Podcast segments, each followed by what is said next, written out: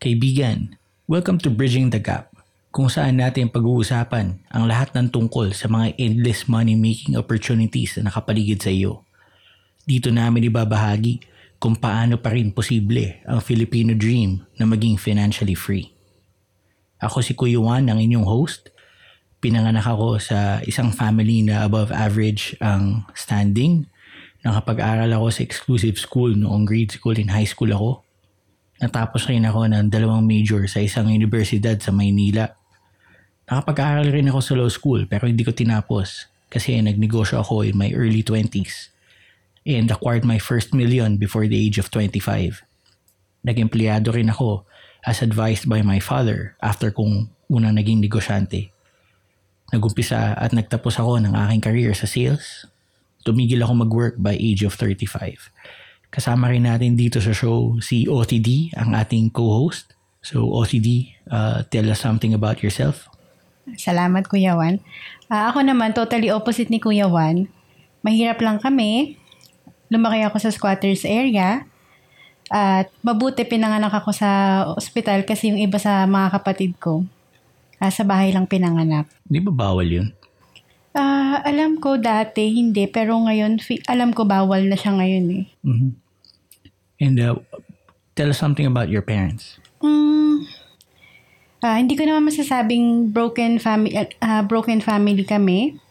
Pero bata pa lang ako, like 7 years old pa lang ako, namatay na yung tatay ko. So simula mm-hmm. noon, mm-hmm. Uh, yung mama ko na yung bumubuhay sa amin.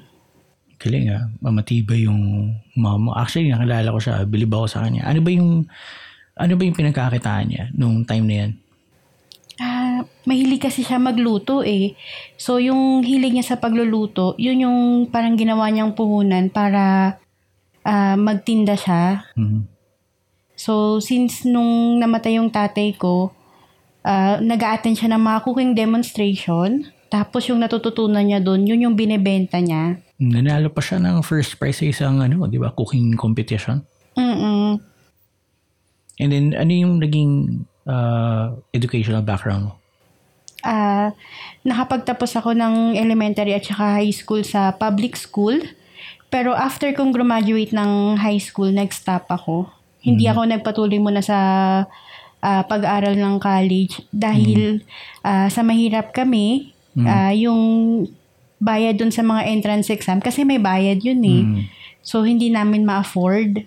Mm-hmm. So, ang naging ano ko, uh, ang naging decision ko nun ay maghanap ng trabaho. Mm-hmm. Para kahit papaano makatulong sa bahay. Mm-hmm. Tapos, at the same time, makapag-ipon para makapag-aral. So, ano yung, ano yung naging unang work experience mo? Ah, uh, kung natatandaan mo kung saan tayo nagkakilala dun sa company na pinagtrabahuhan natin. Yun yung first experience, mm, uh, work talaga? experience ko. Oo. I see, I see. Akala ko pa naman na una yung isa na work stint mo. Pero sige nga, i- ikwento mo, pa, pa paano nangyari yan? Ah, uh, ano, sa isang job fair. Mm-hmm. Actually, yung job fair na yun, ano yun eh, um, parang unannounced siya. Hindi ko siya alam, sinabi lang sa akin. Mm-hmm. Tapos, nung pagkasabi sa akin, uh, naligo ka agad ako, nagbihis ako, takbo ka agad ako dun sa job fair. Mm-hmm. Dahil malapit lang siya dun sa kung saan kami nakatira noon. I see. Tapos ang dala ko na resume, anim mm-hmm. lang. Mm. Tapos pagdating na pagdating ko dun sa job fair, mm-hmm. yung unang company na nadaanan ko, nagpasa kagad ako ng resume. Mm-hmm. Tapos sabi, o oh, sige, tatawagan ako. Tapos nagpasa ulit ako dun sa susunod. Mm-hmm. O tatawagan din daw ulit ako. Tapos yung isa naman, uh, ano siya, uh, construction company. Hmm, ano nangyari? In-interview na? Uh, in-interview nila ako pero dinecline nila ako on the spot. Mm-hmm. Bakit daw? Kasi naga ang hinahanap nila uh, at least nakapag second year college. So, mm. since high school graduate lang ako, hindi nila ako tinanggap. I see. So, yung ano na yon yung pangatlo na na pinagpasahan ko na yon uh, parang na, na, nawawalan na ako ng hope na naman. Mm-hmm. Pero nagpasa pa ulit ako. Tapos yung... Pero bakit, bakit nga ba anim lang yung binawa mo? Alam mo naman na job fair. Ba't anim lang yung dala mo na, na kopya ng resume mo? Kasi yun na lang yung natitira dun sa huling job fair na pinuntahan ko. I see. So, ibig sabihin, mayroon kang pinuntahan na job fair before that particular job fair. Oo, ang dami. Parang lagi akong laman ng job fair dun sa lugar namin. Like, mga nakakailangan na siguro nung season na yun. Ah, pang-apat ko na siguro yun. I see. Eh, syempre, gagastos ka din para doon sa pag-print nung resume mo. Mm Plus yung pag-rent ng computer. Kasi wala naman kaming computer eh. Oo.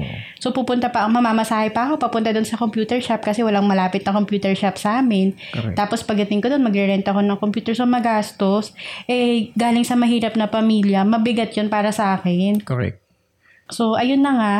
Ah, yung isa ko na in-applyan din doon sa job fair kung nasaan yung booth mo. Mhm. Ah, ano siya, hotel siya. Nag-a-apply ako na housekeeper. Okay. So, in-interview na ako.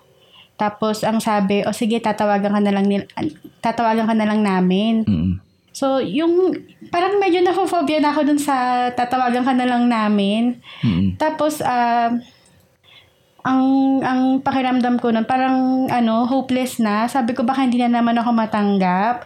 Tapos, yung resume ko, nag-iisa na lang. Yun pa yung original. Nako. So, parang sabi ko, wag, wag ko na lang kaya ituloy mm uwi na lang kaya ako. Kasi parang hopeless na.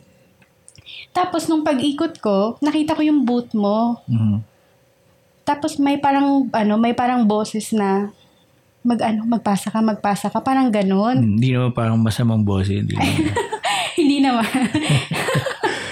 Hindi na parang ano lang, parang Okay. sa sa ano ko, sa utak ko, ma, magpasa ka, magpasa ka. 'Di ba may Okay. mga ganong ano, may Oo, mga ganong na parang episode. conscience ka na nagtuturo sa'yo kung ano yung gagawin Tapos, mo. pero nagdadalawang isip ako kasi kung magpapasa ako, Mhm.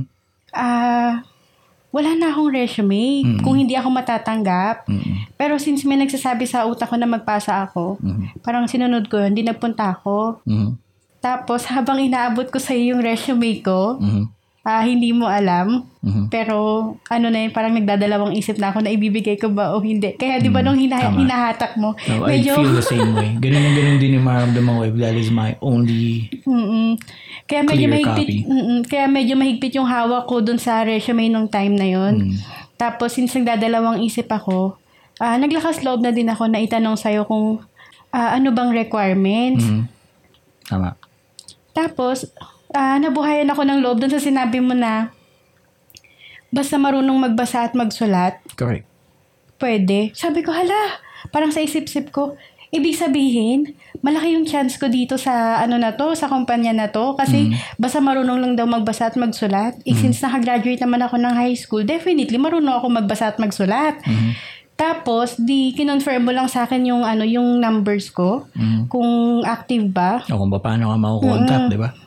Sabi ko, opo, active po yan. Mhm. Tapos, alam mo sa totoo lang, Mhm. yung buong job fair na yun na pinasahan ko ng resume, Mhm. ikaw lang yung tumawag sa akin. Mhm. And then natuloy yung work, di ba? I, I Yes, mean, oo. I mean, nakasama kita talaga dun sa team. Oo, ta- And yung team na hinahandle ko, uh, well, yung team mo kasi hiwalay yun kasi ibang produkto yung Oh, iba. yung Iba kami. binibenta nila. Pero in Mm-mm. total, nasa mga 33 yung, yung mga tao na hinahandle ko uh, during my uh, work nung panahon na yun. Um, actually, blessing in disguise din. Nakasama natin si OTD sa show. Kasi after that, di ba, after nung work na yun, um, nagmakdo ka, di ba? Oo, tama. Mm, So, sige nga, kwento mo muna yun para bago ko sabihin kung ano na yung nagagawa mo ngayon. sige, give us a little introduction of how your McDo days uh, Ayun. turned out. Ah, after nung ano, nung pag-work ko sa'yo, Mm, mga ilang months, ah, nag-apply naman ako sa McDo. okay. So, natanggap ako. Mm. Then, ilang taong ka sa McDo? Ah, apat na taon ako nagtrabaho sa McDo. Okay, so shout out sa lahat ng mga nanggaling sa McDo na nakikinig. Um, and then, paano yun? Yung, yung work experience mo sa McDo, diyan ka na ba bumalik sa pag-aaral mo? Ah, nag one year muna ako ng pagtatrabaho sa McDo kasi since ah, mahirap nga kami, syempre yung ano, yung Kailangan mo nang bumawi sa Oo, gasto. oo, oo. Kasi sila din yung gumagastos dun sa pag, ano ko, eh, pag-imprenta ng mga resumes ko at lahat eh. Mhm. So, ah, dumaan muna yung isang buong taon bago ako nakapag-aral. Mhm. So, ayun, kasabay nung pagkatrabaho ko sa McDo, Mm. ah, nag-aaral ako. So, ang duty ko sa gabi, sa Mhm. umaga ako nag-aaral. Tapos, kasabay pa nun, pinapaaral ko pa yung bunso kong So, kapatid. working student ka. Mm-mm. Tapos, naging breadwinner ka din doon sa excess na pera na pinapasok mo doon sa family mo. Mm-mm, parang ganun. And then, uh, natapos mo naman yung college mo. Hindi, nag-stop ako nung, ano, nung second year high school. ako. Ay, nung second year college, nag-stop Mhm. ako. Mhm. Kasi, parang hindi na kinakaya ng katawan ko. Mhm.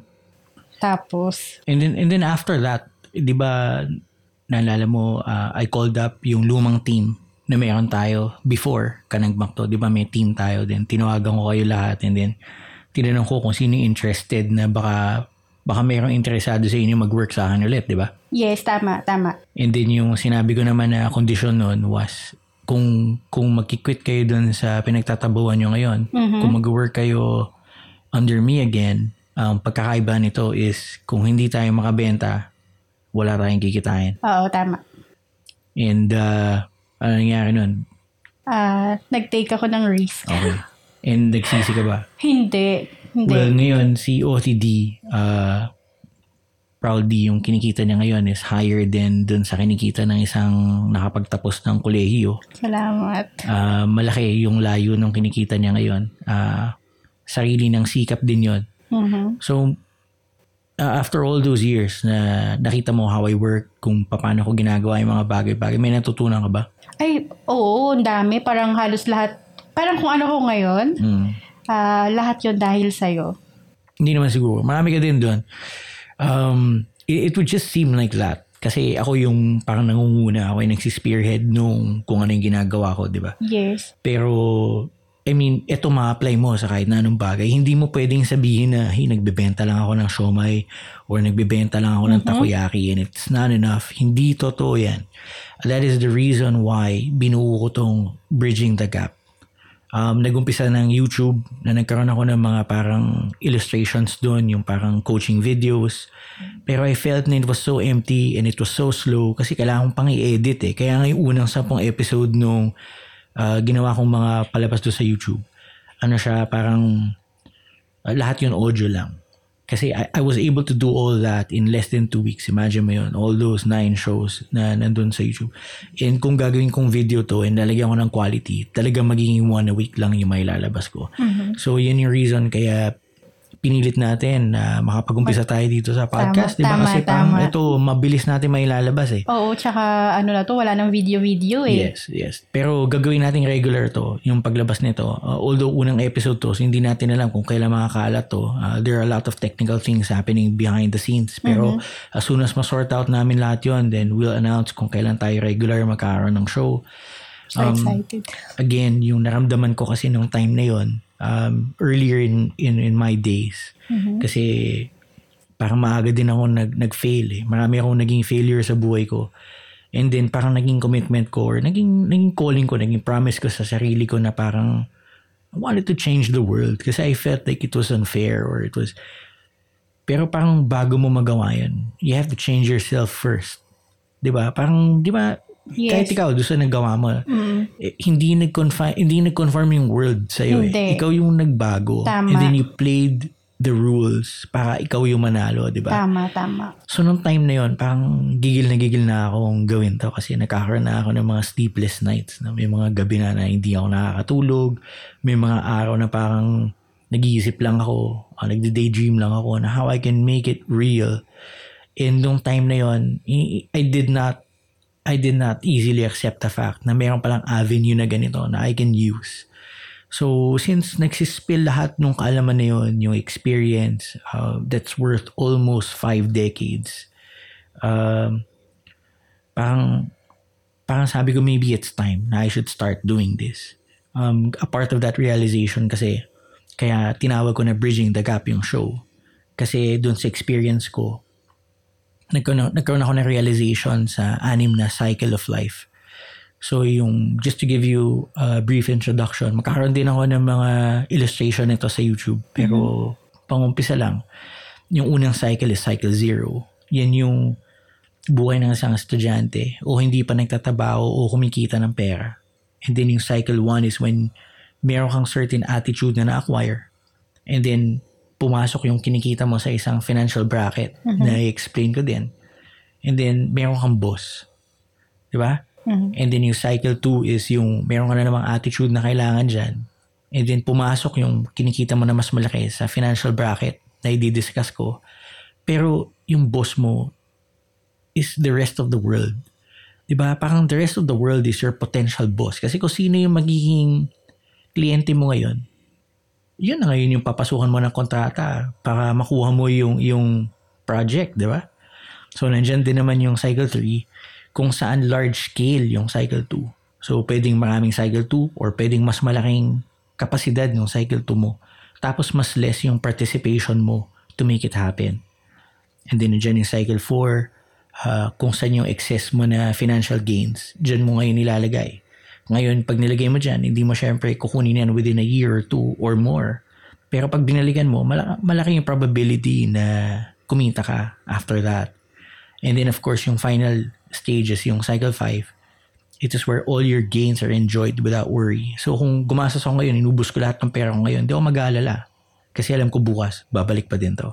Mhm. Alright? And then, mas naramdaman ko to nung, nung pandemic. Kasi, kung naalala mo nun, di ba, meron tayong project nung nag-umpisa yung pandemic. Mm-mm. And then, nag-maintain tayo ng, ng above 40, 40. na Yes. na employees para magawa ko yung project. Tama. And then, nag-cut down tayo Mhm. kasi hindi rin, hindi rin sustainable na lahat sila nandyan.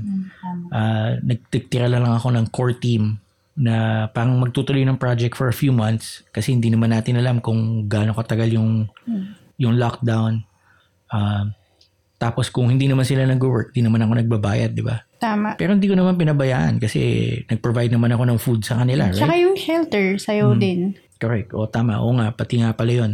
Pati yung ano nila, lahat. Tubig, Mhm. kuryente. Yes. So parang naramdaman ko parang pa- paano kaya kung hindi ako naging ganito kahanda? Kasi hindi naman ako talaga, wala naman naging handa do sa pandemic, di ba? Wala. I mean, dumating siya and it affected everybody. Kasi kung hindi ka naman siya diretsong naapektuhan financially, yung confidence mo, yung fear, lumaki. Nagkaroon ka ng doubt. Nagkaroon ka ng uncertainty na naramdaman nung dumating yan.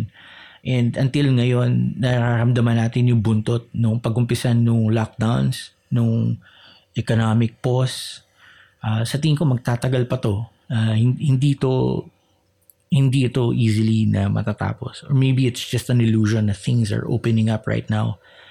And parang I, I was, I felt so blessed kasi parang I did not have to worry na bukas kung hindi ako magpapatuloy dun sa project ko o dun sa gusto ko inegosyo. Um, ako ba eh maapektuhan ito in a great way? So parang hindi ako nag-alala nun. And then yun na yung nag-spark. Ngayon na nag-materialize yung paggawa natin ng show. Parang nagkaroon na ako ng lakas ng loob na i-share kasi parang parang ano eh pag gagawin mo kasi to definitely may mau-offend eh. May mga magiging masaya pero definitely may mau-offend kasi parang the thing is why are you talking about this? Kasi 'di ba karamihan sa atin lumaki na hindi pwedeng pag-usapan yung mga ganitong bagay, 'di ba? Mm, Tama. Pero sa mundo kasi na nakita mo sa akin when you were working with me, madali natin pag-usapan to, di ba? Tsaka dapat pala talaga siyang pinag-uusapan. Correct. Correct. So, kung kaya ko, kaya mo din, di ba? So, yung, so in between yung mga cycles of life, uh, nan, nandyan tayo para i-guide sila. Tayo, yung sarili natin, Mhm. through each level. Mhm. um, yan din yung reason kung bakit pinakalala natin yung sarili natin as we did earlier in the show. Mhm. Kasi hi- hindi totoo yung sasabihin nila na kaya, kaya okay yan kasi pinanganak yan ng mayaman eh. Ah, hindi. Hindi. Um, nakita mo naman, ikaw mismo na experience mo na you Yes, can tama. break the boundaries, you can Tama. break the walls, you can tear down the gates kasi posible, di ba? Posible talaga. Basta gustuhin lang, posibleng posible. Correct. Gusto natin magbigay ng hope, 'di ba? Sa lahat ng tao, sa lahat ng makikinig na maaabot natin, uh, to everybody who wants to get uh, through the cycles. And kung sa tingin mong alam mo na kung paano gawin 'yon, makinig ka na rin kasi baka mamaya ma-fine tune natin yung nalalaman mo. Uh, welcome na welcome ka dito sa show. Uh, pero if there is just one, even just one out there na talagang nasa baba pa ng cycle 1 and gustong gusto mo nang makalagpas dyan and experience what the world has to offer you, tapos magawa mong makaahon ka sa mga susunod na cycles kasi nakatulong ako sa iyo, then this is all worth it already. Uh, papakita namin sa iyo kung paano mo posible din na ma-skip yung mga cycles so you can move on faster dun sa susunod na cycle. Uh, papakita namin yung significance tsaka ng importance kung bakit mo kailangan patuloy na kinakapitalan ng iyong sarili. So again, um, ni-invite ko uh, yung mga ta- tagapakinig natin sa susunod na episode kung saan natin mas pag-uusapan pa kung bakit natin ginustong gawin to in the first place. Mm-hmm. Um, available din tayo sa YouTube. Pwede nyo i-search Kuya One Ini-invite ko din kayo sa Facebook kung saan nyo kami pwedeng i-message directly kung meron kayong mga tanong, kung meron kayong mga problema na sa tingin mo hindi mo masolve. Um, Huwag kayong mahiya. Huwag kayong mahiya. I mean, go to Facebook, search at Kuya Juan Kaibigan. Again, at Kuya Juan Kaibigan. And we will provide the links in the description below. Hanggang sa muli, Kuya Juan.